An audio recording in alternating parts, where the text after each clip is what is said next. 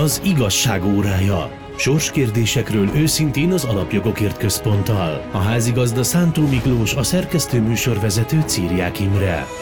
Hagyomány. A nemzetállamoktól várják a segítséget az európaiak. Hisztéria. Minden áron hatalomra szeretne kerülni az ellenzék. Ez itt az év utolsó, az igazság órája, az Alapjogokért Központ és a Karcefem közös műsora. Üdvözlöm a kedves hallgatókat, itt van velünk házigazdánk Szántó Miklós, az Alapjogokért Központ igazgatója, szervusz! Szervusztok, jó napot kívánok! És Kovács István, az Alapjogokért Központ stratégiai igazgatója, szervusz! Szervusztok, köszöntöm a Karcefem hallgatóit! A szerkesztő műsorvezető Círiák Imre. Tartsanak ma is velünk!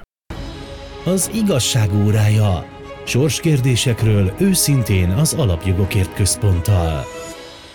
2020 utolsó adásában visszatekintünk az elmúlt évre, először a külpolitikára, aztán a belpolitikára, de a külső és a belső fejlemények akár keveredhetnek is, hiszen ami leginkább rányomta a bélyegét az egész évre, az a koronavírus járvány, illetve annak hatásai,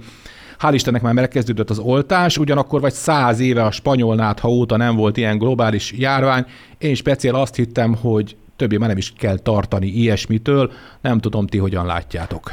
István? Nagyon érdekes, mert van egy uh, izraeli sztár történész, gondolkodó, úgy hívják, hogy Yuval Noah Harari,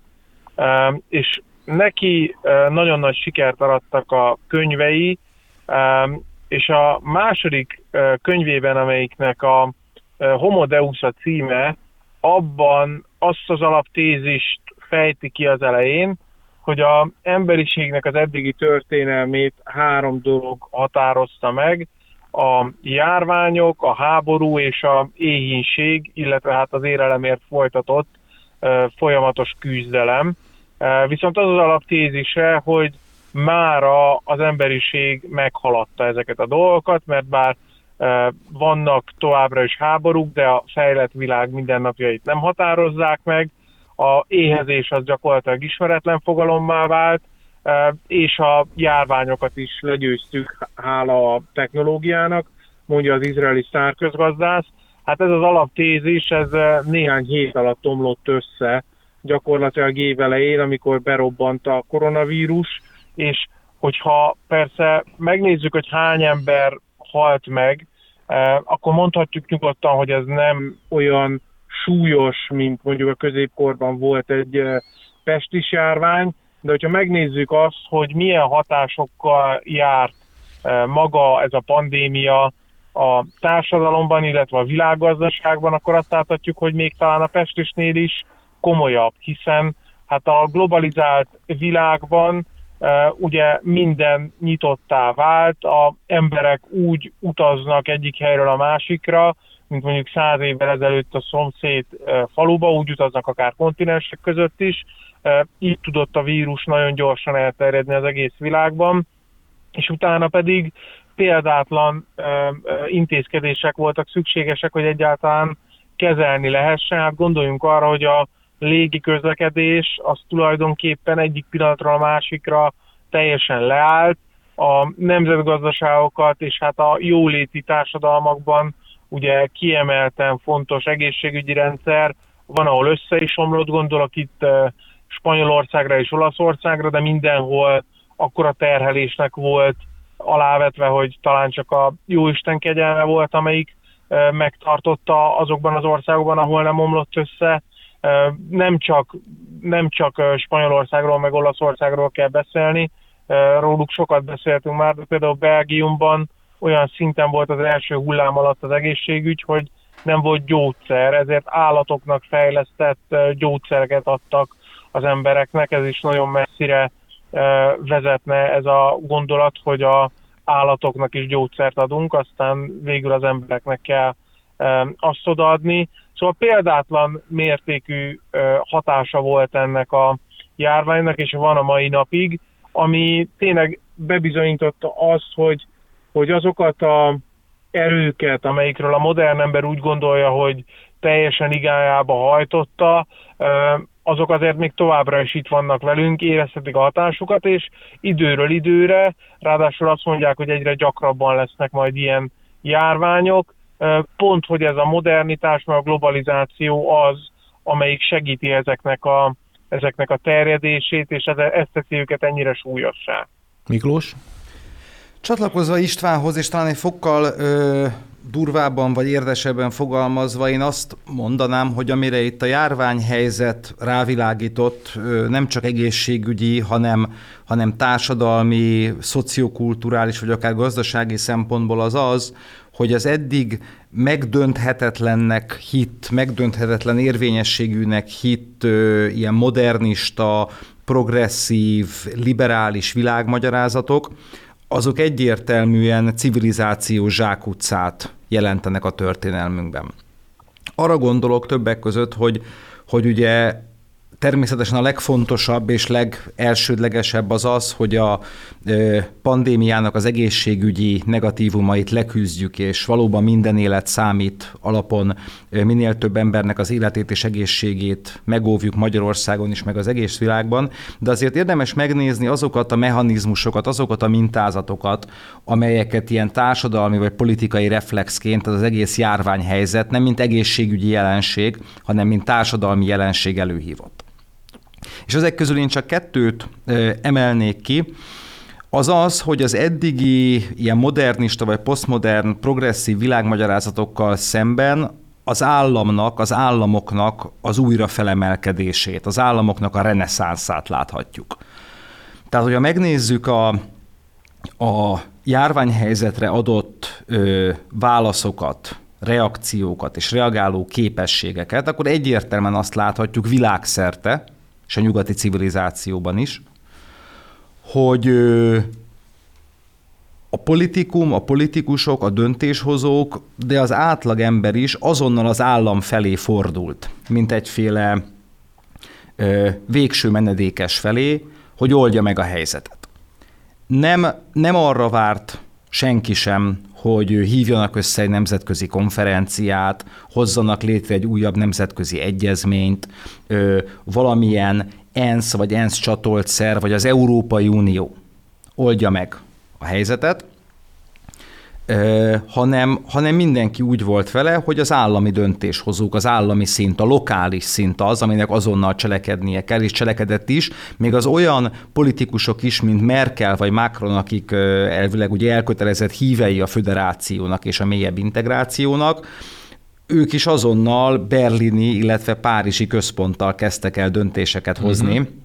mert érzékelték azt, hogy persze az ideák szintjén hát lehet fényezni ezeket a különböző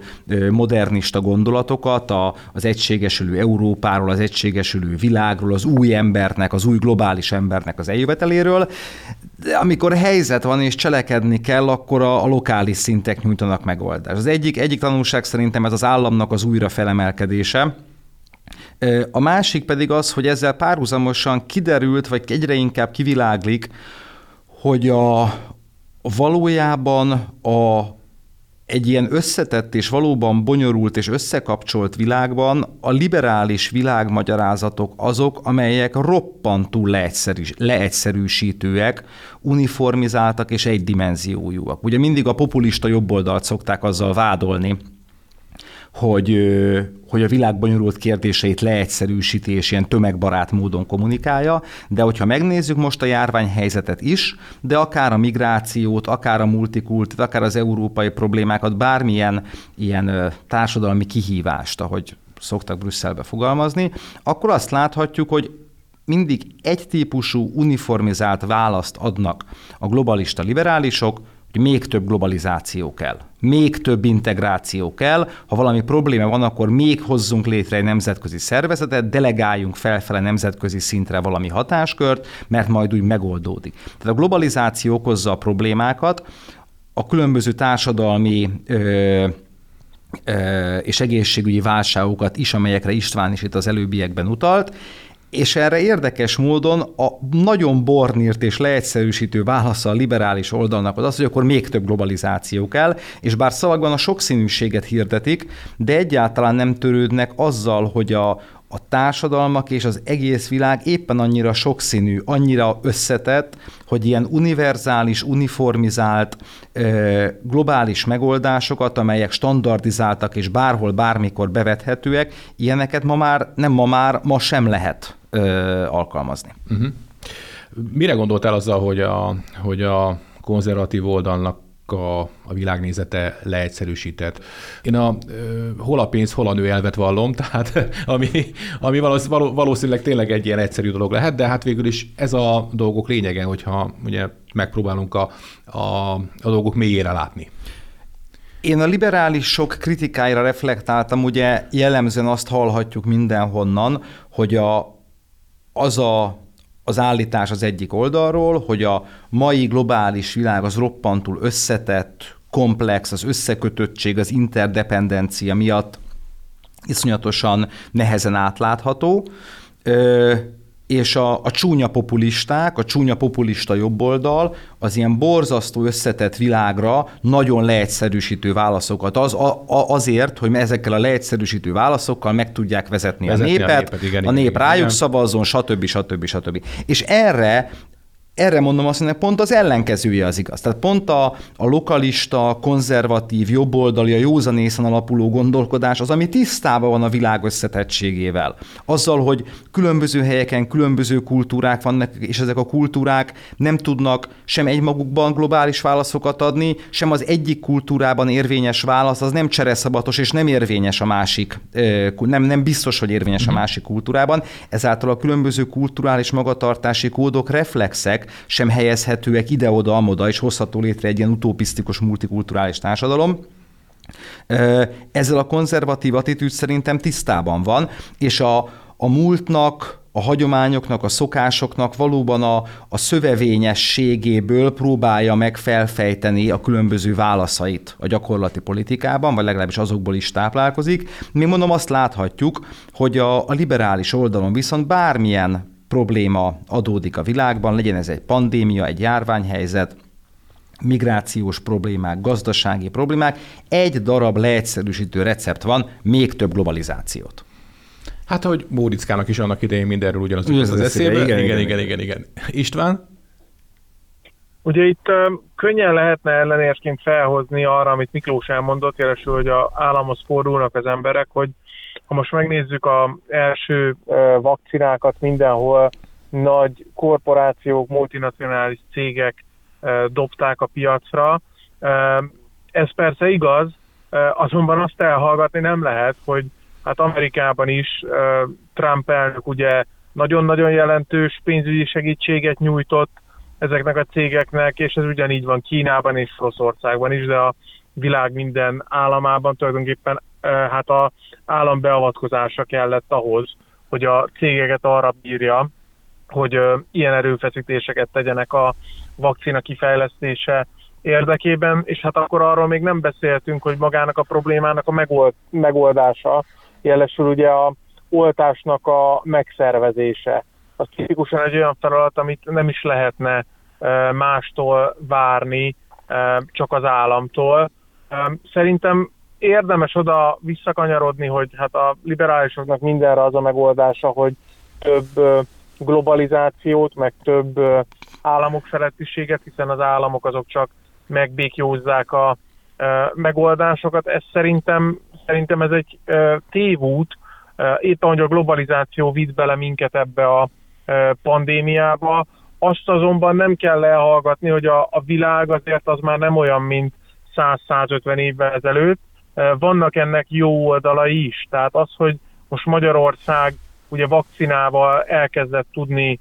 oltani, külföldi vakcinákkal, az a globalizált világnak a, a, az előnye, a hozadéka. Ugyanakkor szerintem egy észszerű határt kell meghúzni, amennyiben hát a globalizációnak a jó oldalait azt persze ki kell aknázni. Jó az, hogy van vakcina, bár zárójelben mondom, hogy lehet, hogy világjárvány se lenne, hogyha hogyha nem lenne ennyire globalizált világ. Ugyanakkor a, semmiképpen nem járhat ez azzal, hogy az államoknak az a szerepe, amiről az előbb beszéltünk, és ami azt látszik most is, hogy teljesen pótoltatlan, az megszűnjön. Ebben igazán az Istvánnak, nem akartam itt túlnyújtani, Igen, a, nem akartam itt túl, túlnyújtani, még jobban túlnyújtani az előbbi választ vagy, vagy értékelést. Nyilvánvalóan én általánosságban ugye említettem az államoknak a szerepét, persze itt egy döntőpont az az államközi politikában, hogy melyik államnak van akkora háttérbázisa és akkora stratégiai képessége, hogy például ilyen hatalmas nagy gyógyszerfejlesztésekbe be tudjon szállni, meg vannak kisebb államok, amelyek a stratégiai ügyességük vagy ügyetlenségük folytán akár kicsiként részt tudnak venni a nemzetközi folyamatok alakításában, vagy nem. De amire István is utalt, ugye az egy, egy lényegi pont, hogy bár itt ugye különböző gyógyszeripari cégek találmányaként vagy fejlesztéseként ö, emlegetjük ezeket a különböző vakcinákat, de hogyha az ember megnézi azokat a kimutatásokat, hogy a jelenleg fejlesztés alatt álló, vagy már kifejlesztett 5 vagy 6 vakcina típus közül melyikbe és hogyan vett részt egy-egy állam, Németország, Izrael, Oroszország, Kína, Amerikai Egyesült Államok, akkor azt láthatjuk, hogy a vakcinák fejlesztési pénzeinek egy óriási részét az állami szint állta. Tehát amire István is utalt, én is azt próbáltam, csak nem ennyire plastikusan kifejteni, vagy részletesen kifejteni, hogy persze, hogy a vakcináról most azt hisszük, vagy azt gondoljuk, hogy ez egy globális találmány, és úgy, hogy, hogy persze eljut a világ különböző pontjaira, az persze a globalizációnak hát köszönhető. A az vagy a, hát a különböző államok, de, a vevők, de pontosan akik az a pénzt fizetik. államok fejle, vagy állami segítséggel történt a kifejlesztés, és ahogy István is utalt rá, ugye magának az oltásoknak a megszervezése, az oltási terveknek és a tényleg a kivitelezése az szintén lokális szinten fog történni. De meg tényleg ne időzzünk túl sokat ezen, de még, még azt azért muszáj elmondani, hogy persze nem arról van szó, hogy a Pfizernek, ami tényleg a világ egyik legnagyobb multinacionális vállalatcsoportja, ne lett volna mondjuk 6 milliárd dollárja arra, hogy kiváltsa ezt az állami segítséget, igen ám, de hogyha piaci alapon történik meg a kifejlesztése, akkor értelmszerűen a szétosztása is piaci alapon történt. Akkor nincsen ingyenes és önkéntes oltás, mint ami van az Egyesült Államokban is, meg a világ minden fejlett országában. Tehát, hogy az állam tulajdonképpen nem csak ott járult hozzá a dolgokhoz, hogy, hogy a vakcina fejlesztésébe beszállt anyagilag, meg mindenfajta erőforrással, hanem ott is, hogy megvásárolja és ingyenesen odaadja ezt az állampolgároknak. Így nem az van, hogy egyébként a piaci áron több tízezer forintos e, vakcinát, és azért mondom a több tízezer forintot, mert hogyha az állami segítséget nem számolnánk bele, és megnéznénk, hogy mennyire jön ki egy vakcina, akkor ez több tízezer forint lenne, ezt mindenkinek magának meg kell vásárolni, mert akkor az lenne, hogy aki gazdag az megvásárolja a vakcinát, az védett, aki meg aki meg szegény, az meg, az meg pusztuljon. Ez a piac logikája lenne, hogyha nem, nem lépne be az állam az újraelosztó szerepébe, és nem tudná egyébként felvásárolni ezeket a vakcinákat. Tehát itt azért látni kell, hogy az a világkép, amit a liberalizmus és a modernkori liberalizmus elsősorban hirdet, az tömeges halálozással járna, és azt jelenteni, hogy azok a tömegek, akik nem engedhetik meg maguknak ezt a gyógyszert, ők ellátás nélkül maradnának. Um, hát igen, ugye a multinacionális cégek azok pontosan tudják, hogy a legjobb vevő az mindig az állam, de milyen hatása volt erre a globalizmus kontra nemzetállamok vitára, hogy például a, a, az Egyesült Királyság, ugye Nagy-Britannia elhagyta a, a, és ez most már biztos, tehát ebben az évben vált biztossá, elhagyta a közösséget, tehát az uniót. Mert ugye igyekeznek ezt a globalizmus hívei lekicsinyíteni ezt a dolgot, hogy hát akkor kiléptek, akkor mi most már azt csinálunk, amit akarunk, ők úgyis csak akadályoztak bennünket, stb. stb. De hát mégiscsak egy nagy hatalom távozott, távozott egy atomhatalom, egy biztonsági tanácsi tag. Ö, Könnyen vethetném oda válaszként az, hogy hát lámlám az Egyesült Királyságban már elkezdődtek a tömeges oltások az Európai Unió területen, meg még nem, de azért ez egy, le, egy valóban leegyszerűsítő válasz lenne. Ugye itt a Brexit tárgyalások roppantul ö, vontatottan és nehézkesen haladtak, de legfőképpen legalábbis nekem azt bizonyították be, hogy megint csak megdőlt egy ilyen ö, európai toposz, az pedig az, hogy a, az európai integráció az nem egy egyirányú utca. Tehát szerintem magyar stratégiai szempontból rossz az, hogy a britek távoztak, mert egy eurorealista partner távozott, aki nagyon sok esetben Magyarországgal együtt tudott mozogni a különböző ö, integrációs törekvésekkel és brüsszeli hatalomátvételi törekvésekkel szemben. Tehát magyar szempontból értékelem, akkor nem jó, hogy a britek távoztak. De általánosságban meg azt mutatja fel a dolog, hogy ugye eddig az volt a, az állítás, hogy egy út van, az európai integráció és annak a különböző mélyülési fokozatai. Ez egy történelmi szükségszerűség. Igen, igen, igen. igen. Mit Tehát ez, ez, ez volt pont, így van, ugye eddig tényleg csak bővült az Európai Unió, és a, az idei év volt az első év, amikor egy állam elhagyta az Európai Uniót, felmutatva azzal azt, ezzel azt a példázatot, hogy,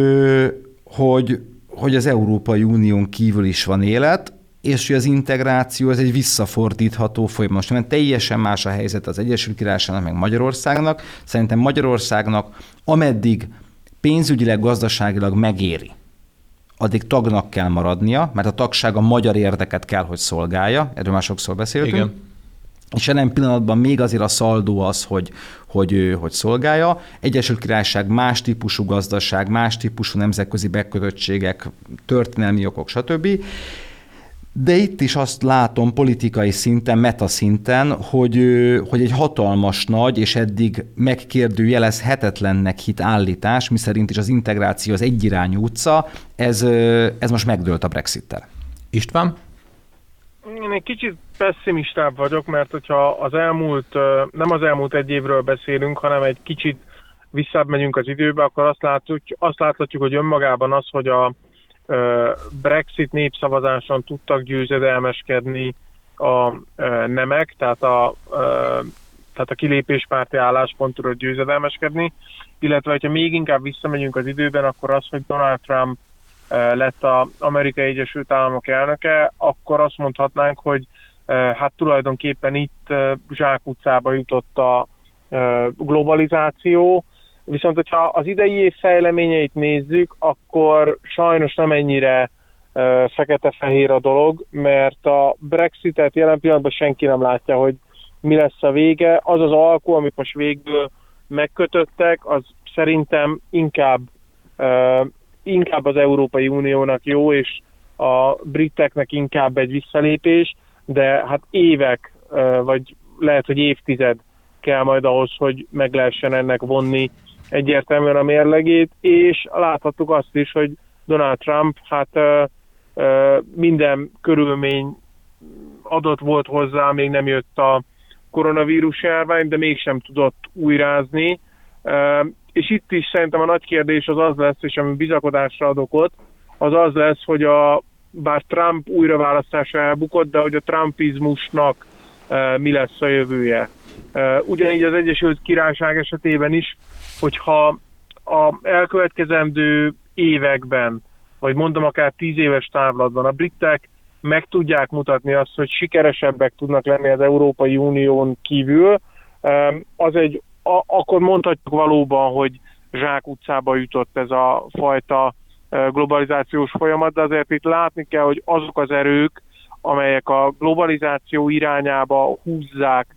a fejlett világot, azok, azok nagyon hatalmasak. Tehát azok el tudták azt érni, hogy Donald Trump, aki minden idők legjobb amerikai gazdaságát hozta össze, és bár lehet mondani, hogy megosztó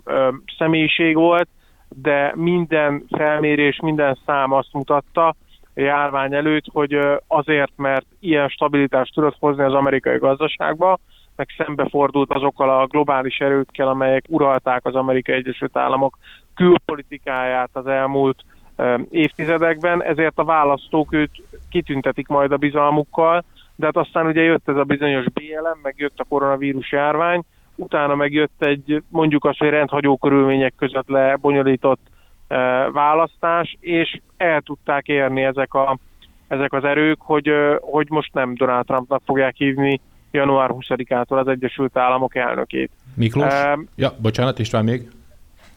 Azzal akartam uh, lezárni, hogy szerintem sajnos nem mondhatjuk ki uh, egyértelműen, hogy, hogy zsák utcába jutott a, a globalizáció. mert bár a józanész az, az a, a hogyha józanész érveit nézzük, akkor számunkra egyértelmű, de sajnos ez nem egy olyan verseny, amelyikben a pálya az nem lejtene az egyik irányba,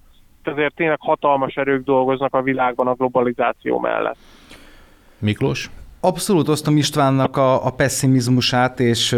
ebben az adásban is nagyon sokszor beszéltünk arról, hogy a általánosságban véve a nyugati korszellem, a nyugati paradigma, az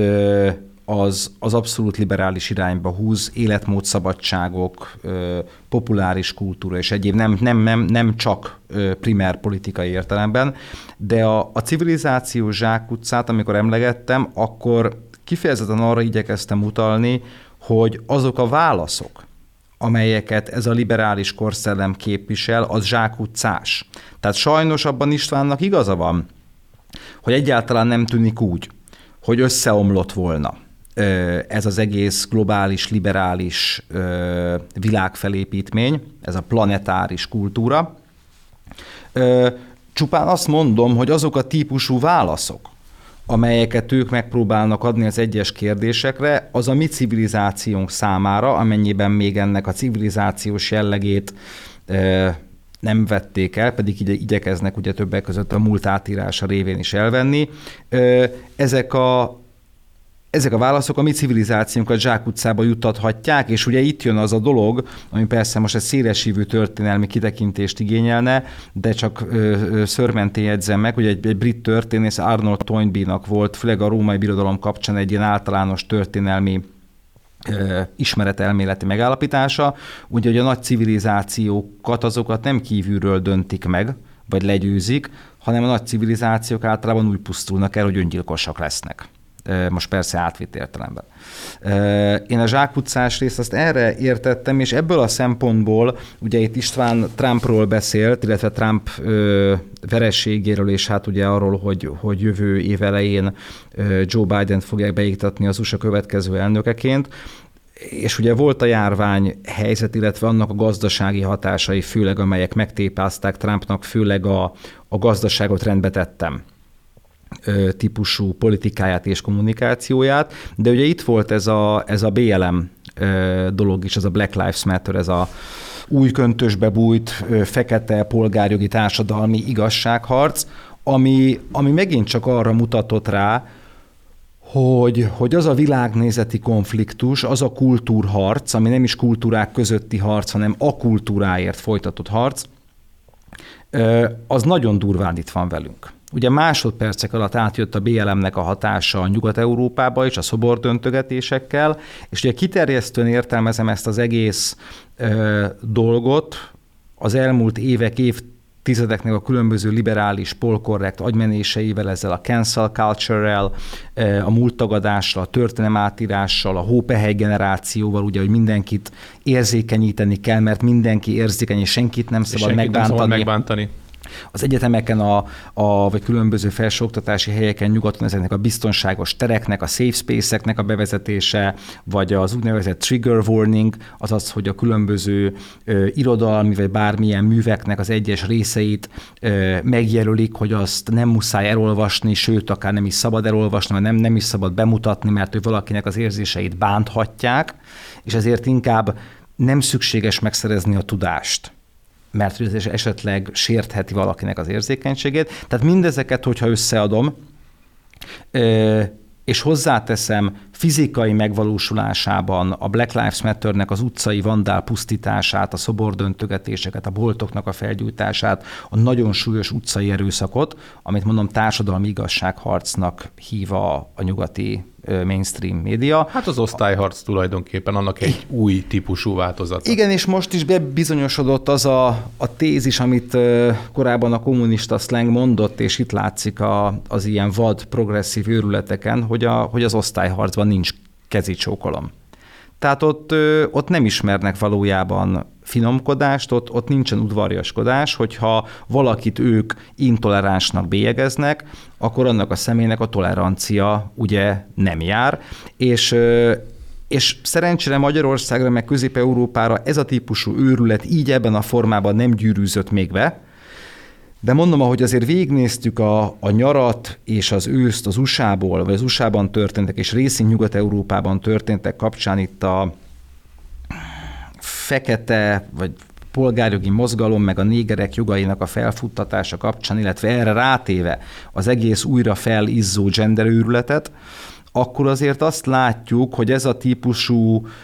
civilizáció zsákutca, amit, amit az előbb emlegettem, az, az nem is annyira összeesküvés elméletként, sokkal inkább összeesküvés gyakorlat végeredményeként sejlik fel. Önök az igazság óráját hallgatják a Karcefemen, rövid szünet után folytatjuk.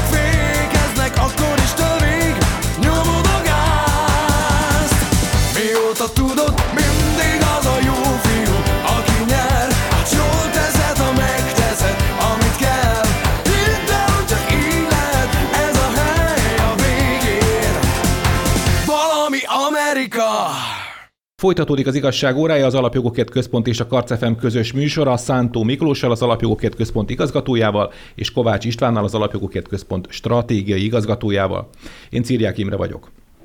Folytatjuk a visszatekintést a 2020-as évre, és ahol abba hagytuk, ahol Miklós abba hagyta, hogy lényegében ez, a, ez az indulat, ami a, akár a globalista, akár a BLM mozgalom mögött van, a Miklós ennél sokkal sokkal komolyabban fogalmazott, nem az indulatszót használta szerintem, de hogy mintha ez a ez az indulat kezdene átterjedni a magyar politikára is. Tehát én, én úgy gondolom, hogy nem lehet, hogy, hogy a, a magyar politikai közbeszédnek ezt a, ezt a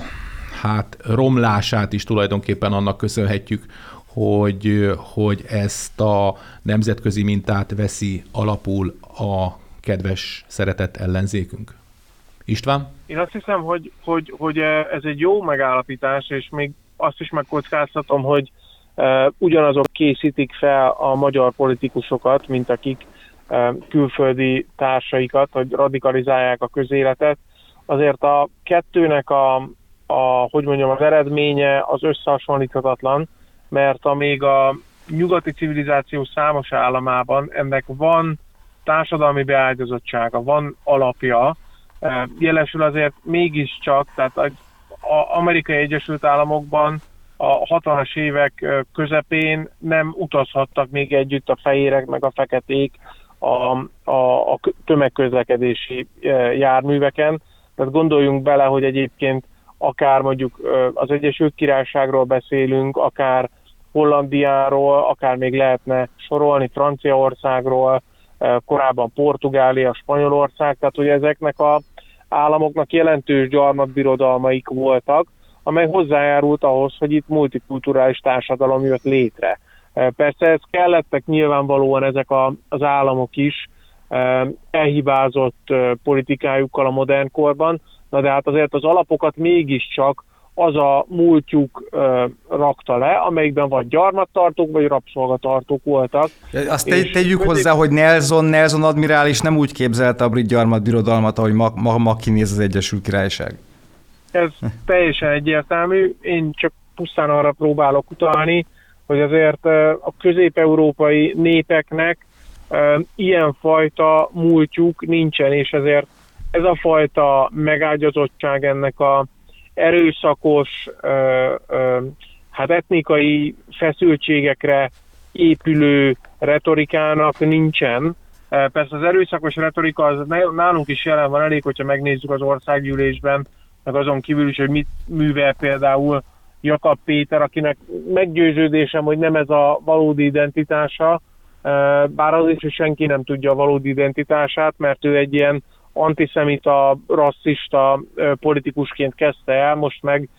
felvette a, a, a, a sutyó bőrcsekiét, és hát ilyen tényleg ilyen bugris tempóban osztja a, a kormánypárti politikusokat a, a parlamentben, és látszik, hogy a társadalomnak egy ö, szegmense rezonál erre, de hát egyáltalán nem beszéltünk arról, mint a BLM esetében, amelyiket a csúcsponton az amerikai társadalom kétharmada támogatott, legalábbis amikor megkérdezték őket a közvéleménykutatáson. Tehát azért szerintem Közép- és Kelet-Európába ez a fajta politika nem lehet annyira sikeres, mint a nyugat-európai államokban, vagy, a,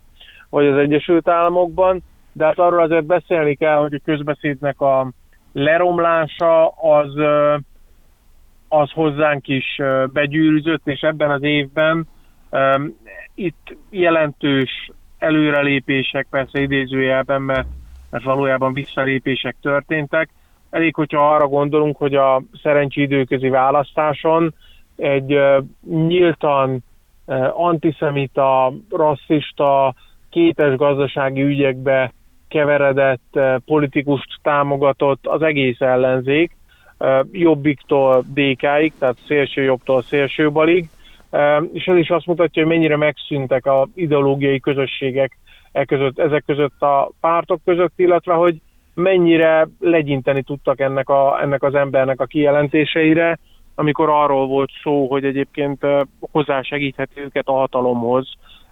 ez, a, ez az ellentmondásos jelölt. Hát Budapest főpolgármester, aki talán az ellenzék legnépszerűbb politikusa, személyesen ment el kampányolni annak a jelöltnek, aki az ő városát, meg a mi városunkat is, csak rendszeresen Budapestnek nevezte. Tehát ez azt a fajta elvtelenséget mutatja be, amiben mindent alá lehet rendelni a hatalom megszerzése iránti vágynak, illetve hát a közbeszédnek azt a fajta romlását, ami, ami jelen volt eddig is, azzal a teljes ellenzék tulajdonképpen közösséget vállalt, vagy úgy, hogy aktívan támogatta ezt a bizonyos jelöltet, vagy úgy, hogy hát védkesek közt ugye cinkos, aki néma, vagy úgy, hogy nem ítélte el, nem határolódott el ettől, a, ettől az embertől, ezzel az ő bűneiben legalábbis részessé vált. Miklós? Én is úgy látom, hogy a, a, a magyar politikai élet ö, hiszterizálásában nem csak, hogy óriási szerepe van az ellenzéknek, de azt a típusú botránypolitizálást, ami kifejezetten nem is a, a, a politikai cselekvésnek a ö, tartalomalakítását jelöli meg célként, hanem pusztán egy ilyen lárpur-lár arapon kizárólag azért csinál botrányt, akár egy közmédia székházban, akár a parlamentben, a plenáris akár is ezt. A plenáris ülésen, hogy, hogy abból hír legyen, és ők felmutathassák azt, hogy, hogy, hogy milyen ribilliót tudnak csapni, ezt, ezt, ez az ellenzék kezdte el. 2010 előtt is nyilvánvalóan ö, nagyon súlyos viták terhelték a magyar politikumot, most gondoljunk csak mindennek a kezdetére, 2006-os összödi beszédre, de az mondjuk, hogy a de parlamentben... Ennek a Fidesz, erre a Fidesznek a válasza? Az, hogy kivonultak a, a KDNP-vel. Ennyi. Hát, nem az, hogy táblákat mutogattak, füttyögtek, meg mindenféle egyéb ilyen Hát az még hagyjan, amikor a levezető elnököt ugye a parlamentben nem engedik ö, a pulpitushoz, hogy elláthassa a kötelességét és levezényelje a parlamentnek az ülését, na az egy nagyon súlyos támadás a parlamentarizmus ellen. De ez már tényleg Tehát, az, amit a hát tényleg bizonyos harmadik világbeli országokban látunk, a dulakodás, a verekedés. Hát ez volt az, ugye teljesen nyilvánvaló, és itt nagyon megfontoltan és okosan és józanul viselkedtek a, a kormánypárti politikusok a parlamentben ezeken a ö, üléseken, mert a teljesen egyértelmű cél a provokációval az volt, többek között a miniszterelnöknek, illetve a levezető elnöknek és más személyeknek a személyes fizikai inzultálásával, vagy az arra való késztetéssel ami a testbeszédekből a, felvételek alapján jól leolvasható, vagy kiolvasható volt, hogy itt valamiféle fizikai, konkrét atrocitás történjen, hogy legyen valami olyan típusú parlamenti verekedés, mint amiket szoktunk látni keleti vagy ázsiai országokból, és akkor fel tudják mutatni, hogy nalám lám, nem csak, hogy fasiszta diktatúra van Magyarországon, de még az ellenzéki képviselőket is verik, mert nyilvánvalóan a BBC vagy a CNN azokat a képsorokat játszotta volna be, amikor éppen egy ellenzéki képviselőt ér valami ellenreakció. De szerencsére ez nem történt meg, de az, hogy ilyen fokon hiszterizálódott a politikai közbeszéd, abban a, az ahhoz szükséges forgatókönyvet ez az ellenzéki szivárvány koalíció ö, írta meg, ahol a ahol nagyon dinamikusan és progresszíven változik a Jobbiknak a múltja, így csak most Jakab Péterre utalt Kovács István, de hát azért mégiscsak Jakab Péter 2000 9-től vagy 10-től a Jobbiknak a politikusa, a helyi Miskolci, Miskolci Borsodi közéletben 2010-től aktívan, mint jobbikos politikus vesz részt. Ebből én azt feltételezem, hogy, hogy ő akkoriban nyilvánvalóan egyetértett a Jobbiknak az országos politikájával, akkor, amikor 2010-ben a parlamentben Bajnai Gordon, majd később Mesterházi Attila és sokan mások arra hívtak fel, hogy bolykott alá kell venni a Jobbikot, akkor, amikor mondom, Jakab Péter a Miskolci önkormányzatban jobbikos színekben politizált, akkor azok, akik ők, az a szellemi irányzat, akikkel ma összefog, azok azt mondták, hogy jobbikot bolykott alá kell venni. És most azt láthatjuk valóban, hogy az a megint csak leegyszerűsítőnek titulált kormányzati kommunikáció, ami azt mondja, hogy a, az ellenzék a pénzért és a hatalomért mindenre képes, az, az egy egyszerű mondat, de egyre inkább az látszik, hogy, hogy igaz, hiszen egymás antitézisei fognak most össze. A Jobbik Gyurcsány ellenében jött létre, az LMP lényegében az egész ö, rendszerváltás kori, illetve akkori korszakból kibontakozó magyar politikai elit ellenében jött létre. A Momentum hivatalos célja az az volt, hogy ők, mint 24. századi párt, ezt az egész Fideszes, MSZP-s, gyurcsányos világot maguk mögött tudják, igen. és egy új lapot nyitnak. És akkor még ott van a posztkommunista utódpárt, az MSP, meg ilyen fragmentumok, mint a P, meg nem tudom még, és ezek most összefogtak úgy, hogy hogy valójában lehetetlen egy közös pontot találni az ő politikájukban vagy múltjukban, azt leszámítva, hogy újra meg akarják ízlelni annak az ízét, hogy milyen miniszteri bársonyszékekben, meg miniszterelnöki székben ülni, és erre szolgál az a nagyon bornírt logika, hogy még még mindig a kisebbik rossz Gyurcsány Ferenc szerintük, és érdemes vele összefogni, mint sem, hogy Orbán Viktor hatalmon maradhasson. Ez, ez abból a szempontból, és itt, itt van egy nagy különbség szerintem a nyugat-európai vagy amerikai és a magyar helyzet között, hogy a magyar politikában a kormányoldalnak egy olyan fokú stabilitás sikerült kialakítani bármi ellenkező jel vagy ellenzéki kommunikáció dacára, ami társadalmi, szociális, gazdasági, politikai értelemben egy békekonjunktúrát jelent, fogalmazunk így, és ezért ezek a hergelések, ez a hisztéria politizálás, ez nem tud eljutni egy olyan fokra, mint Nyugat-Európában láthattuk, az pedig a következő év óriási kérdése lesz, hogy az önkormányzati választások után ö, egy országgyűlési választáson is az összeálló ellenzéki erők mögött az ellenzéki szavazótábor is összeáll le, vagy ott már be fog jönni esetleg egy olyan reakció, vagy ellenreakció, hogy persze egy helyi választáson egy jobbikos leszavazott az MSZP-s vagy a dk jelöltre, mert az egy helyi ügy volt, de mondjuk lehet, hogy mégiscsak egy jobbikos szavazó, vagy egy momentumos, vagy egy lmp egy olyan listára, amit Dobrev Klára vezet, vagy amin Gyurcsány Ferenc rajta van, arra nem fog szavazni. Ezt most nem, nem tudjuk, és látszik, hogy kiélezett a helyzet, és óriási harc lesz az egyéni választókerületekben, mert ott ugye egy-egy elleni küzdelem lesz, de, de nagyon komoly morális erkölcsi kérdésként merül fel szerintem valamennyi ellenzéki szimpatizáns számára, hogy mennyiben elfogadható országos szinten az a merénylet, amit ezek az ellenzéki politikusok ö, nem csak a kormányoldal ellen, de igazából a jó ízlés ellen elkövettek az összefogással. Az ellenzék legnagyobb bánatára megdőlt egy rekord is. A leghosszabb ideje miniszterelnöki posztot betöltő államférfié, ugye eddig Tisza Kálmán volt a csúcstartó, mostantól Orbán Viktor. Csak a véletlen műve lenne ez a teljesítmény? István. Szerintem ezt még a ő legnagyobb kritikusai sem engednék meg maguknak. Itt maga az a tény, hogy ennyi ideje regnál a miniszterelnök,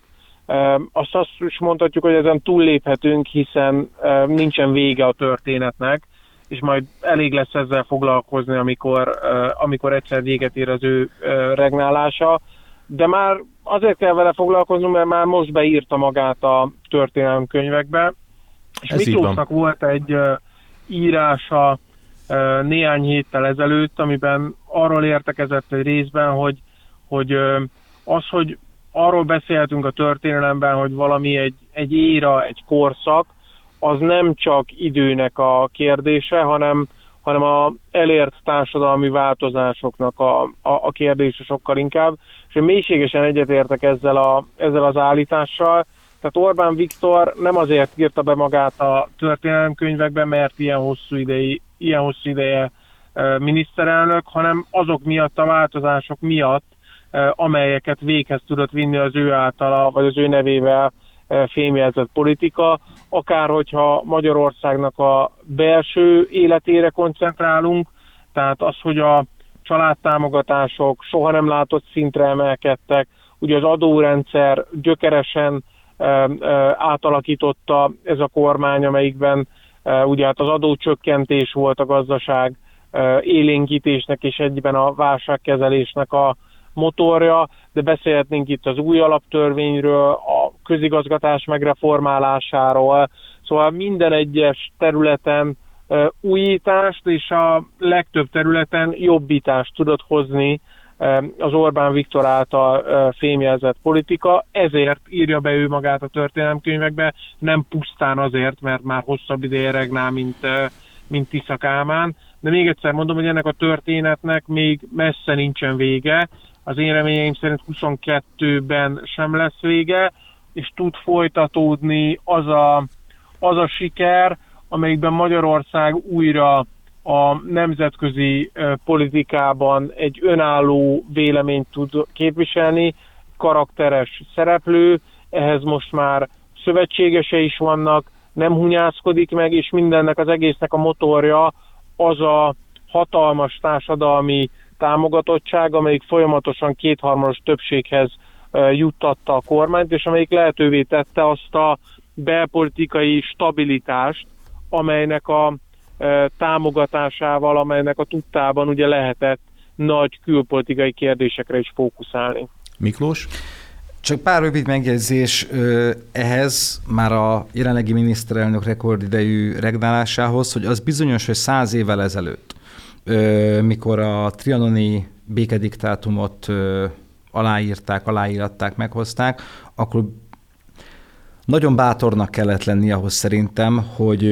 hogy valaki azt gondolja, hogy majd száz évvel Trianon után 2020-ban az ország az egyik legsikeresebb tíz évét tudhatja a hátam mögött. Ezt csak azért hoztam be ezt a témát, mert mégiscsak 2020-ban volt száz éves ez Igen. a gyalázatos trianoni békediktátum, és pláne ezt valaki úgy valósítsa meg, hogy száz évvel Trianon után megbontva és messze meghaladva a kisantantot, olyan szövetségesi rendszert hoz létre, amelyben Magyarország azokkal az országokkal együtt tud érdekérvényesítőként fellépni az európai és nemzetközi szinten, amely országokat valójában Magyarország ellenében hívtak életre, most kicsit leegyszerűsítve fogalmazok, azért ez is egy óriási nagy teljesítmény szerintem. Tehát valóban ilyen értelemben a száz év magány korszaka, ahogy Orbán Viktor fogalmazott, az, az véget ért 2020-ban. És azért hagyd tegyem hozzá, hogy olyan olyan európai és világstratégiai kérdésekben, mint például a migráció. Hogyan viszonyul az EU a migrációhoz, az európai döntéshozók hogyan viszonyulnak a kérdéshez, abban Orbán Viktornak a politikai gondolkodásmódja és cselekvése nagyon erős befolyásoló tényező volt, tehát egy mai határai között azért kicsi, nyitott, alig 10 milliós lélekszámú országnak a vezetője egy Európát és a nyugati civilizációt meghatározó kérdésben véleményvezérré tudott válni, úgy is, hogy a saját államának a döntéshozatala az például tudott szolgálni migráció esetében. Más országok, illetve akár még Európa számára is, illetve ott van a legfrissebb példa, hogy azért ha mérlegre teszem ezt a jogállamisági ügy, meg európai költségvetés, MFF és helyreállítási alaptárgyalásokat, ott azért azt kell mondjam, hogy, hogy Magyarország és Lengyelország, ha nem is 25, mert persze voltak azért még szövetségesek a háttérben, nyilván a visegrádi országok is, meg Portugália is, de azért 20-21 a legnagyobb Európai Uniós országokat maguk között tudó blokkal szemben tudta érvényesíteni az érdekét a miniszterelnök. Tehát onnan indultunk ki, hogy az volt a mondás az uniós elitnek, hogy a költségvetési pénzeket széles értelemben vett jogállamisági feltételhez fogják kapcsolni, pont. És innen eljutottunk oda, hogy az állam és kormányfők elfogadták a lengyel-magyar javaslatot, leszűkítették, és hála Istennek felpuhították ezt a jogállamisági rendelet értelmezést, bár ugye megint mehetne a vita, hogy egyáltalán van-e olyan, hogy európai jogállam, jogállamiság fogalom, és most már úgy néz ki, hogy valójában itt a csata már nem is a tagállamok között, hanem az uniós kormányfők és az Európai Parlament között fog majd ö, folyni a jövőben, és ebben az ügyben kell majd az Európai Bizottságnak, ö, meg az Európai Bíróságnak nagyon komolyan megfontolni a lépéseit, hogy majd, ha esetleg 22 bent, vagy 22 után alkalmazzák ezt a jogállamisági mechanizmust, akkor hogyan fognak cselekedni. De a lényeg csak egy példa arra, hogy egy méretéhez képest kicsi ország vezetője a szövetségeseivel európai szintéren is döntő befolyással rendelkező politikusként tud fellépni. Ennyi fért ma az év utolsó az igazság órájába, az Alapjogokért Központ és a Karcefem közös műsorába. Hallgatóinknak köszönjük a megtisztelő figyelmet, és sikerekben és örömökben gazdag új esztendőt kívánunk. Boldog új évet kívánunk Szántó Miklósnak, az Alapjogokért Központ igazgatójának, és Kovács Istvánnak, az Alapjogokért Központ stratégiai igazgatójának is, és köszönjük, hogy ma is itt voltak velünk. Viszont kívánjuk neked, Imre, és a, és a hallgatóknak is boldog új évet mindenkinek. Köszönjük szépen a hallgatóknak is a egész éves egylétet, meg hát nektek is, és jövőre folytatjuk. Nagyon boldog új évet kívánok én is mindenkinek. Búcsúzik a szerkesztőműsorvezető Círják Imre is, várjuk Önöket 2021-ben a Viszonthallásra. Az igazság órája. Sorskérdésekről őszintén az Alapjogokért Központtal. A házigazda Szántó Miklós, a szerkesztő műsorvezető Círják Imre.